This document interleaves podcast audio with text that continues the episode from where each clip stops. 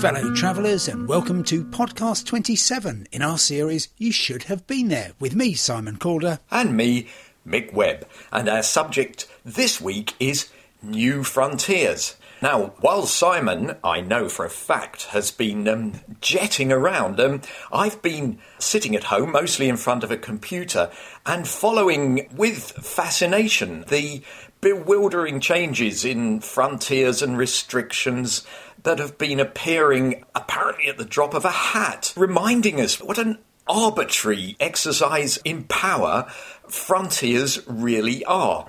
I came upon this, what I thought was a very good quote from a Council of Europe document from the year 2002, which said that um, frontiers are the scars of history and the wounds and injuries of the present, which I think is extremely uh, appropriate for the moment. Um, but anyway, Simon, while I've been sitting around doing not very much, I know that you've been um, travelling across multiple frontiers, and you have not just contributed to, but fallen foul of the implacable judge and jury of social media. I have. I spent a fascinating two days exploring the new frontiers within the Common Travel Area, which broadly consists of what used to be called the British Isles. So that's the UK, uh, Republic of Ireland. Um, I didn't actually get to the Isle of Man or uh, to the Channel Islands. I wouldn't have been allowed in. But I thought I was keeping on the right side of the rules, having researched them very deeply,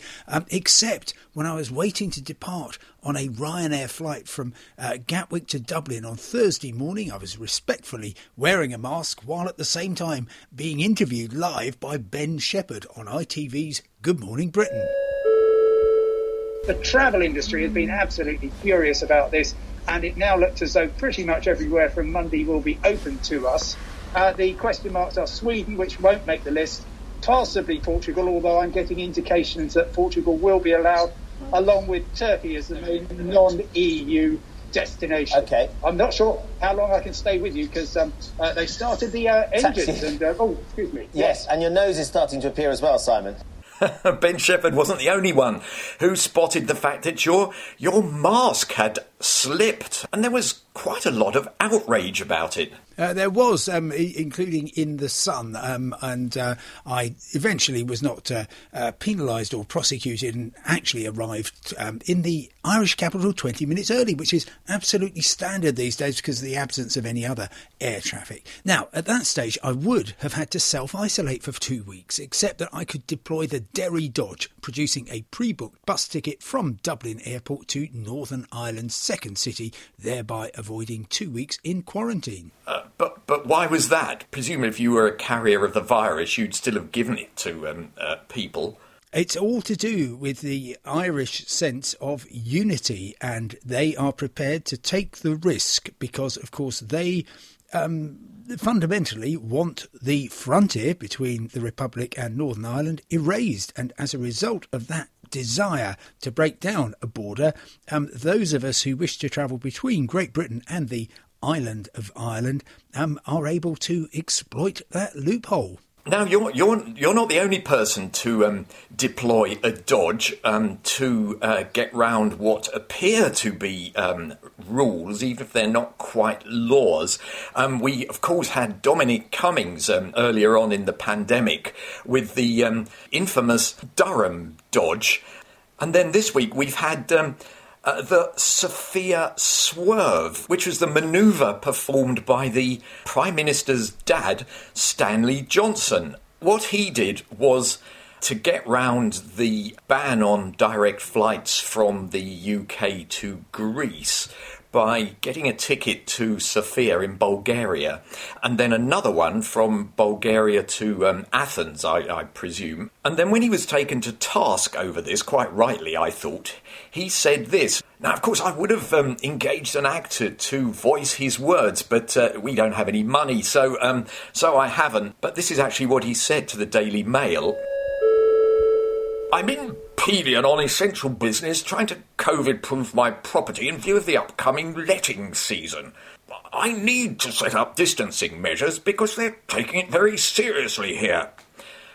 Now, I know some people uh, reacted by saying fair play, but the way you could read that is um, they're taking it very seriously here, i.e., in Greece, whereas in the UK, we're not taking it nearly as seriously. And more to the point, um, according to the Greek regulations, he actually doesn't need to COVID proof his property at all. So um, I can't help but wonder well, um, why wasn't he quarantined? Ah, well, the Greeks would allow people to come in via Bulgaria. Um, it's what what they're particularly against is, as he put it, this is the um, uh, again Prime Minister's father talking about people arriving in bulk. That's you and me from the UK, and obviously this idea of an elite to whom rules don't apply also was um, brought up by Nigel Farage. Now, pay attention to these dates, Mick. I'm not going to do any Nigel Farage impressions, although I thought yours of yours of, um, of Stanley Johnson was so good. I imagine you were separated at birth. Um, so Nigel Farage, leader of the Brexit Party, was we know in the United States on Saturday, the 20th of June.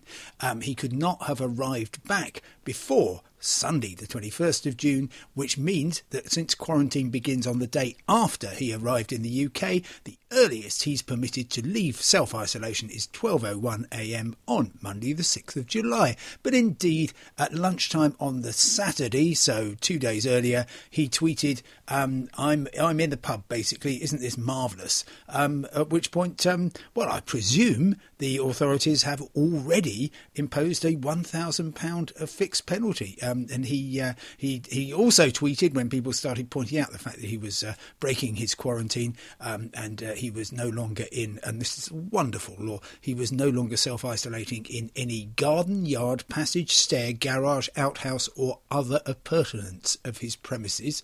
Um, uh, that uh, he, he, was um, breaking the rules, but then he said, No, I've been tested, the result was negative. And of course, that's completely irrelevant, so because there's no option under the present legislation for a test as an alternative to quarantine.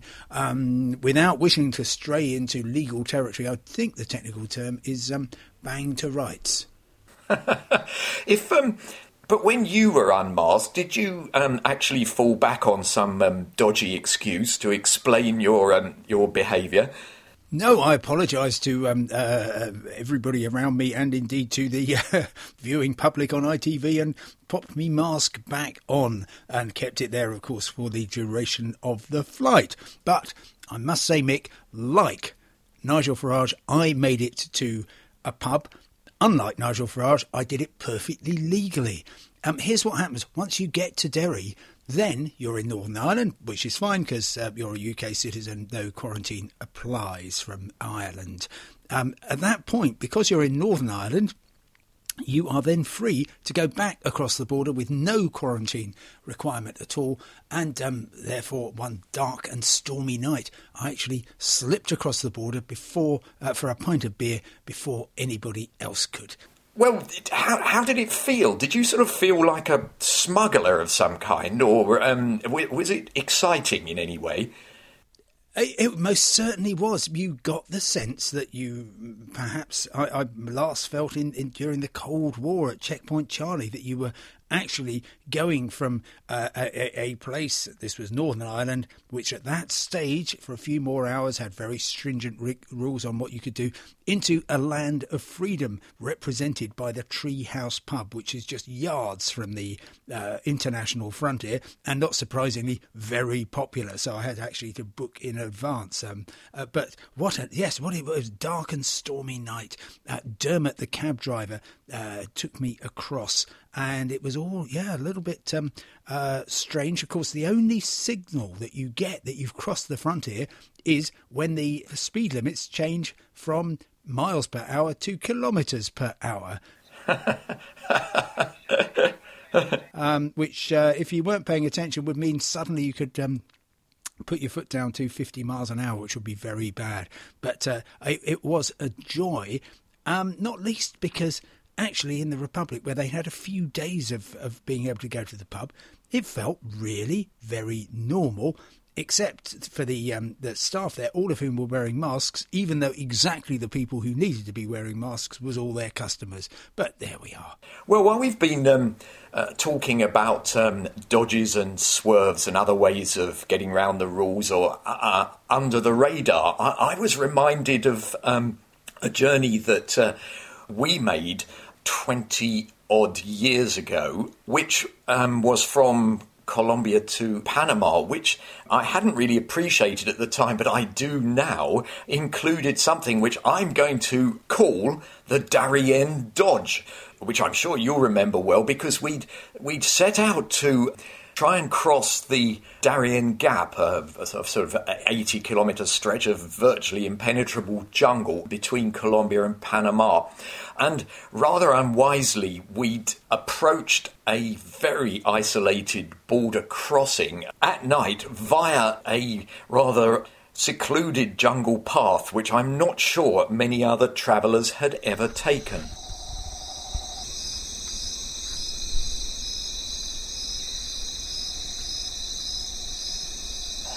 And as we walked along the barely discernible jungle path, we then came upon this wooden table and what looked like an um, abandoned bus shelter, um, and that was the border uh, post. Uh, and then suddenly there appeared out of the jungle a number of very young um, Panamanian soldiers who asked us. Um, uh, who we were and what exactly we were doing, and uh, I imagine we must have been the only people who cross that frontier possibly ever. uh, well, yes, um, it was quite remarkable. They were, as they tend to be in that part of the world, really very well armed, um, and they were also versed in the bureaucracy. They had a typewriter which didn't quite have enough letters, and furthermore, I seem to remember your Spanish is very good, but it still took some some time to convince them that uh, Reino Unido was actually um, the United Kingdom, and um, they really should let us in because we were on the list of people who were regarded as um, persona grata. Yeah, well, we did have some a, a, sort of entry form of some kind on which Reino Unido was given as as our um, uh, place of birth, uh, and. Uh, they claimed, uh, the soldiers claimed that Reino Unido was not on their list of, um, of approved countries, and therefore we shouldn't come in. Uh, and to back up this point, they uh, they pointed at a, a, a, list of randomly scrawled uh, countries on the on the wall of the bus shelter, amongst which there wasn't a Reino Unido, I had to admit, but there was a Gran Britannia, ah. which of course is Great Britain. So uh, most of that kind of um, discussion I was involved uh, in with the soldiers was trying to convince them that the two things were the same, and of course they wouldn't have any of that.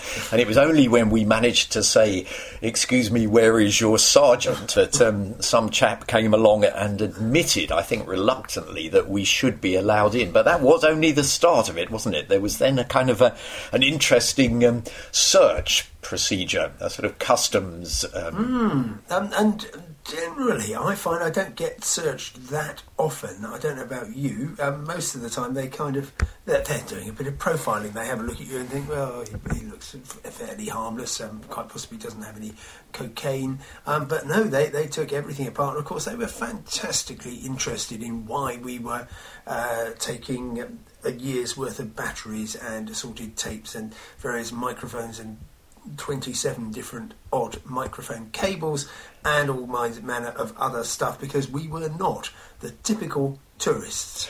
Well, yeah, and I should actually point out that the only reason they were able to search our stuff at all was that the first thing they managed to take out of our uh, one of our rucksacks was a torch because they didn't seem to have one. So they looked through all our gear and there was all of this tape recording equipment. And I had prepared a cock and bull story because we didn't actually have the right visa to be travelling as journalists or to be entering the country as journalists. And this was partly because journalists in that part of the world aren't very welcome often. Also, it was incredibly expensive to buy one of these things. So, in order to save the license fee payer money, uh, we'd gone in um, undercover, as it were, with with an ordinary tourist visa. And so, um, when asked excuse me, senor, what is all this recording equipment for? I said, um, well, we are ornitologos. Ah, yes. Of course. Ornitologos. Yeah. Ornithologists. Um, and uh, the, the, the reason we've got all this stuff is to record the amazing bird sounds of your um, wonderful jungle. Um, and amazingly, they seem to think that was perfectly normal. Um, didn't question it, really, if I remember And rightly. there's no need to have an or- ornithologos um, uh, visa, which is very good. So there we are. Um, we survived to tell the tale, and um, I think that um, the Darien Dodge or the Bill Oddie ornithological um, Dodge might actually be added to the previous list. What do you reckon? Oh, I think so. Uh, It's always good to uh, have some way of uh, uh, ensuring safe passage across uh, these increasingly tricky uh, borders, um, the, these scars of history. Um, and of course, Panama itself was simply a made up country, um, dreamed up by the uh, Americans because they wanted somewhere to put their big ditch, as the uh, canal was um, known. I think if we look at the creation of countries, many of them seem to have uh, appeared um, rather at the whim of some um, powerful government. Uh, and Northern Ireland, of course, um, created in the aftermath of the uprising in Ireland, is, is certainly among those. But Derry, as you know, has multiple frontiers. Not only is it on the edge of Northern Ireland, it's also the only complete walled city on the island of Ireland. Um, these very stout, very effective 17th century walls were built by a consortium of London livery companies, which is why London was um, stuck on the front of the name. And of course, it was in, created to impose order on the rest of the northwest of Ireland. Um, from these walls, you look down on the River Foyle uh, like natural frontiers. It's both a barrier and an artery. And there's also a mural welcoming you to Free Derry, which um, around the uh, start of the 1970s was uh, this autonomous nationalist enclave, complete with its own own frontier crossings. Anyway, as I was enjoying this uh, scene of, of, of scars of history, news was emerging of new enclaves, Mick, from Leicester. Now, 179 years ago this week, Thomas Cook began the democratisation of travel with an outing um, which ironically started in Leicester and went as far as Loughborough, but that's not a trip they would be able to uh, make in 2020, and neither would the good people in the wrong postcodes in uh, Dumfries and Galloway, uh, DG1 to um, miscellaneous numbers to 16. They can't go more than five miles while efforts to manage a local outbreak continue. But of course, this is presumably going to be part of the new reality or the new normal, which is that new no go areas or enclaves will appear at the drop of a hat anywhere where there is a serious outbreak of um, coronavirus cases. For example, um, 400,000 people or more have been locked down in the um, significant um, city of Lleida, or as it used to be called Lerida in northern Spain, not that far from uh, Barcelona. And as I read it, um, people who were caught up in it, uh, who might have been there because they were travellers or tourists, were given about four hours to get out of town or be locked in. And it actually sounded to me a bit like um, the rules, if you can call them that, of, of the good old Wild West. Crikey! Uh, it- yes, and creating these these these enclaves or indeed exclaves um, has always been part of history, especially in that part of the world, but not normally um, quite so abruptly. No, that, that, that, that is true. Um, they are actually, in normal circumstances, fascinating places to visit. And I was recalling, with the help of a absolutely splendid book which uh, you and I wrote many years ago, called uh, I couldn't even remember the name of it, but backpacks, boots, and baguettes. Uh, that we actually, while walking through the Pyrenees, we um, visited one of these. Encla- I think I call it an enclave. We, I don't know what the difference between an enclave and an exclave is actually. If I may, I'll, I'll, I'll just um, explain my understanding of what an enclave is. So, an enclave would be something like the Free Derry, where they create an autonomous unit within somebody else's territory, whereas an exclave is where a sovereign state actually says this is part of our territory even though it lies in the middle of somebody else's. Ah, in that case, I'm going to redefine Llívia as an exclave rather than an enclave. And uh, as it says in our splendid book, it says. Um, Llívia may look as though it's a brand of health food, but in reality, it's a Spanish town that's entirely surrounded by France and this qualifies it as one of the few truly urban curiosities in the Pyrenees and is due to some 17th century small print, um, a clause in the Treaty of the Pyrenees that sought to establish a sensible and mutually agreeable frontier between France and Spain.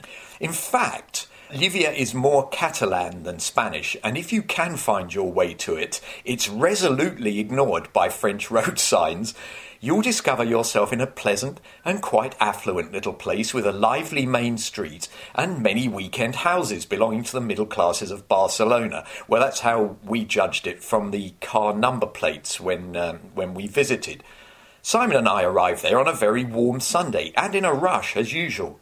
No one else was. They were enjoying a slow aperitif accompanied by the tantalizing smell of garlic and olive oil that announces a good long Spanish lunch. We only had time for a hurried coffee, which, as a veteran of many Madrid breakfasts, I found reassuringly Spanish. Strong, thick, and vaguely sandy. Well, do you remember Llívia, Simon? I do, and I, I, must say, I find the whole idea of exclaves uh, fascinating because there you are exporting your culture into the middle of, of somebody else's nation. And of course, there's many of these um, between, for example, there's, there's um, a whole series of, of Dutch and Belgian enclaves um, dotted around each other's territory um, in the Low Countries. Um, and of course, don't even get started on, on Central Asia and the uh, various um, Uzbek and Kazakh and uh, Turkmen and Kyrgyzstan. it's uh, that's, I think, think the most muddled frontier territory in the world. Um, and back in Derry, meanwhile, I even found my own little travel corridor because when you hop on the train, which by the way, in Northern Ireland, unlike in England, um, you are allowed to do without uh, uh, breaking the letter, the, the, spirit, if not the letter of the law.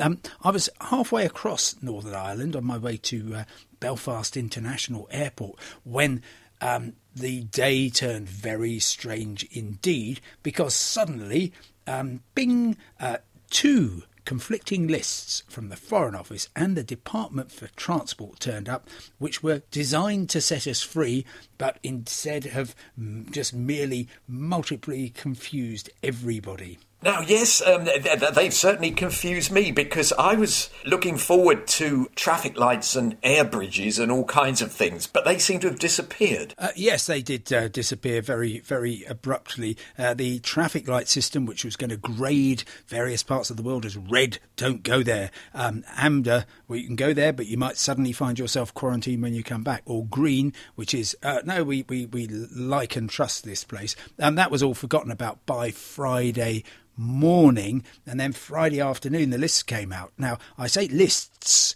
because we were expecting just one. At the same time, due to this fantastic joined up government, we were going to see the Foreign Office saying, uh, we do not advise against all but essential travel everywhere. Here's our list of countries where you can go to and at the same time an identical list from the Department for Transport saying, and if you go to these places, you won't need to quarantine.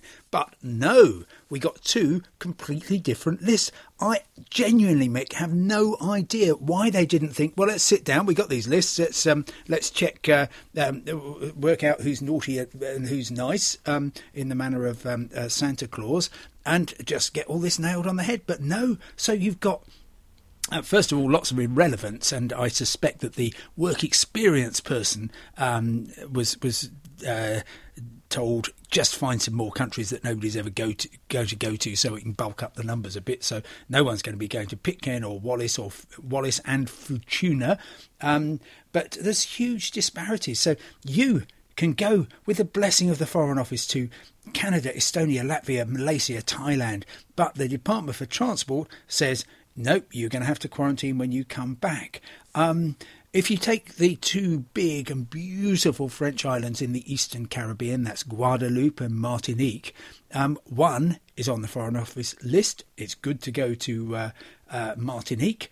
Um, uh, you can't go to Guadeloupe, um, uh, according to the Foreign Office, although that is, of course, just advice. But when you come from Guadeloupe, you won't need to do quarantine. When you come back from Marti- Martinique, you will, even though the Foreign Office said it was um, oh, uh, it was okay to go there, and heaven help you if you travel between the two. I, I, suppose um, it would be funny if it wasn't actually um, potentially tragic. But uh, now, look, what happens if you actually look at one of these lists? And I presume if you have to uh, choose, the one to follow is the Foreign Office one, because that at least will validate any travel insurance that you've got. But what happens if you're away and suddenly, well, look, let's say you are, um, uh, I don't know, in Malaga looking forward to your beach holiday, and uh, suddenly it is locked down, and you're given three hours to leave town or remain there for 14 days. Well, I think many people would grab the opportunity to get out. You might recall at the start of this whole miserable business, there was um, a, a local outbreak in Tenerife in a hotel, and everybody was locked in for days on end. Uh, I don't think we're going to see anything quite like that, but it's entirely possible that the, uh, UK government or the English government or Welsh or Scots or Northern Irish will say, okay, uh, yeah, a bit of trouble in Malaga, so everybody who's arrived on that um, EasyJet plane, you've all got to go home and self isolate for two weeks. But I've got to go to work. I've got to go to school. I've got to go and look after my mum. Well, I'm afraid you can't do that. That is the nature, that, that's the reality of um, modern tourism in the age of coronavirus, I'm afraid. Oh, well, roll on that vaccine. But how did your exciting journey to um, Northern Ireland and Ireland uh, finish up? Well, uh, the the main thing compared with 20th century travel is that going to Belfast International Airport, there are no longer the army checkpoints that used to punctuate the whole journey. Um, as you approach, there would be uh, increasingly stern checks. Um, but there is, when you get there, a new one, not to ensure that you're not carrying re- weapons, but to make sure that you are wearing a mask. Then, of course, the the frontier that it, all of us are used to before any flight. That's the border between landside and airside. Um, but interestingly, due to a mix up of boarding passes, I actually made the journey as Jamie Bowden, my travelling companion, while he was Simon Calder. So, um, not just a, um, a, a, muddle of borders, but also something of an identity crisis. Um, however, we made it back without um, any further disarray. Um, and um, I must say, I'm looking forward to my next journey, which will be no doubt full of surprises. And I'm also looking to our next podcast. What, what's it going to be about? Well, I wondered whether um, the idea of travelling light might be a decent subject. That sounds good. We've all got to be fleet of foot in the uh, new normal. Um, excellent. I shall uh, uh, look forward to researching how big a packet of crisps I can take as my cabin baggage on Ryanair. So until next week's podcast of You Should Have Been There, it's goodbye from me, Mick Webb. And from me, Simon Calder. Goodbye.